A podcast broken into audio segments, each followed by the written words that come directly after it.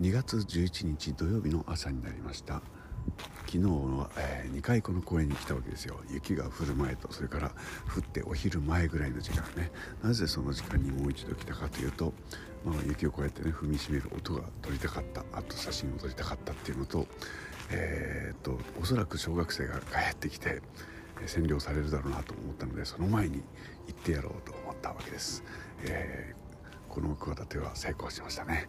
えー、ここで雪をかき集めていろいろと作ったんですけどもまあ焦ったせいかひどいものを作ってしまいましてあこれはいかんなと思って、えー、慌てて家に帰ってからもう一度、え雪だるまを小さく作ってみまして。まあそれはあの小ぶりなだけにね、えー、形も整えやすくて、えー、それなりの成果があったかと思います、えー、昨日はその後えーと、ギターを抱えて雪の中をですねギターを抱えて池袋まで行って、えー、ライブでしたね、えー、投げ銭ライブでした、えー、ご来場の皆さんありがとうございました、えたくさんのお金が入ってしまいました、えありがたい話でございます。これも活動の費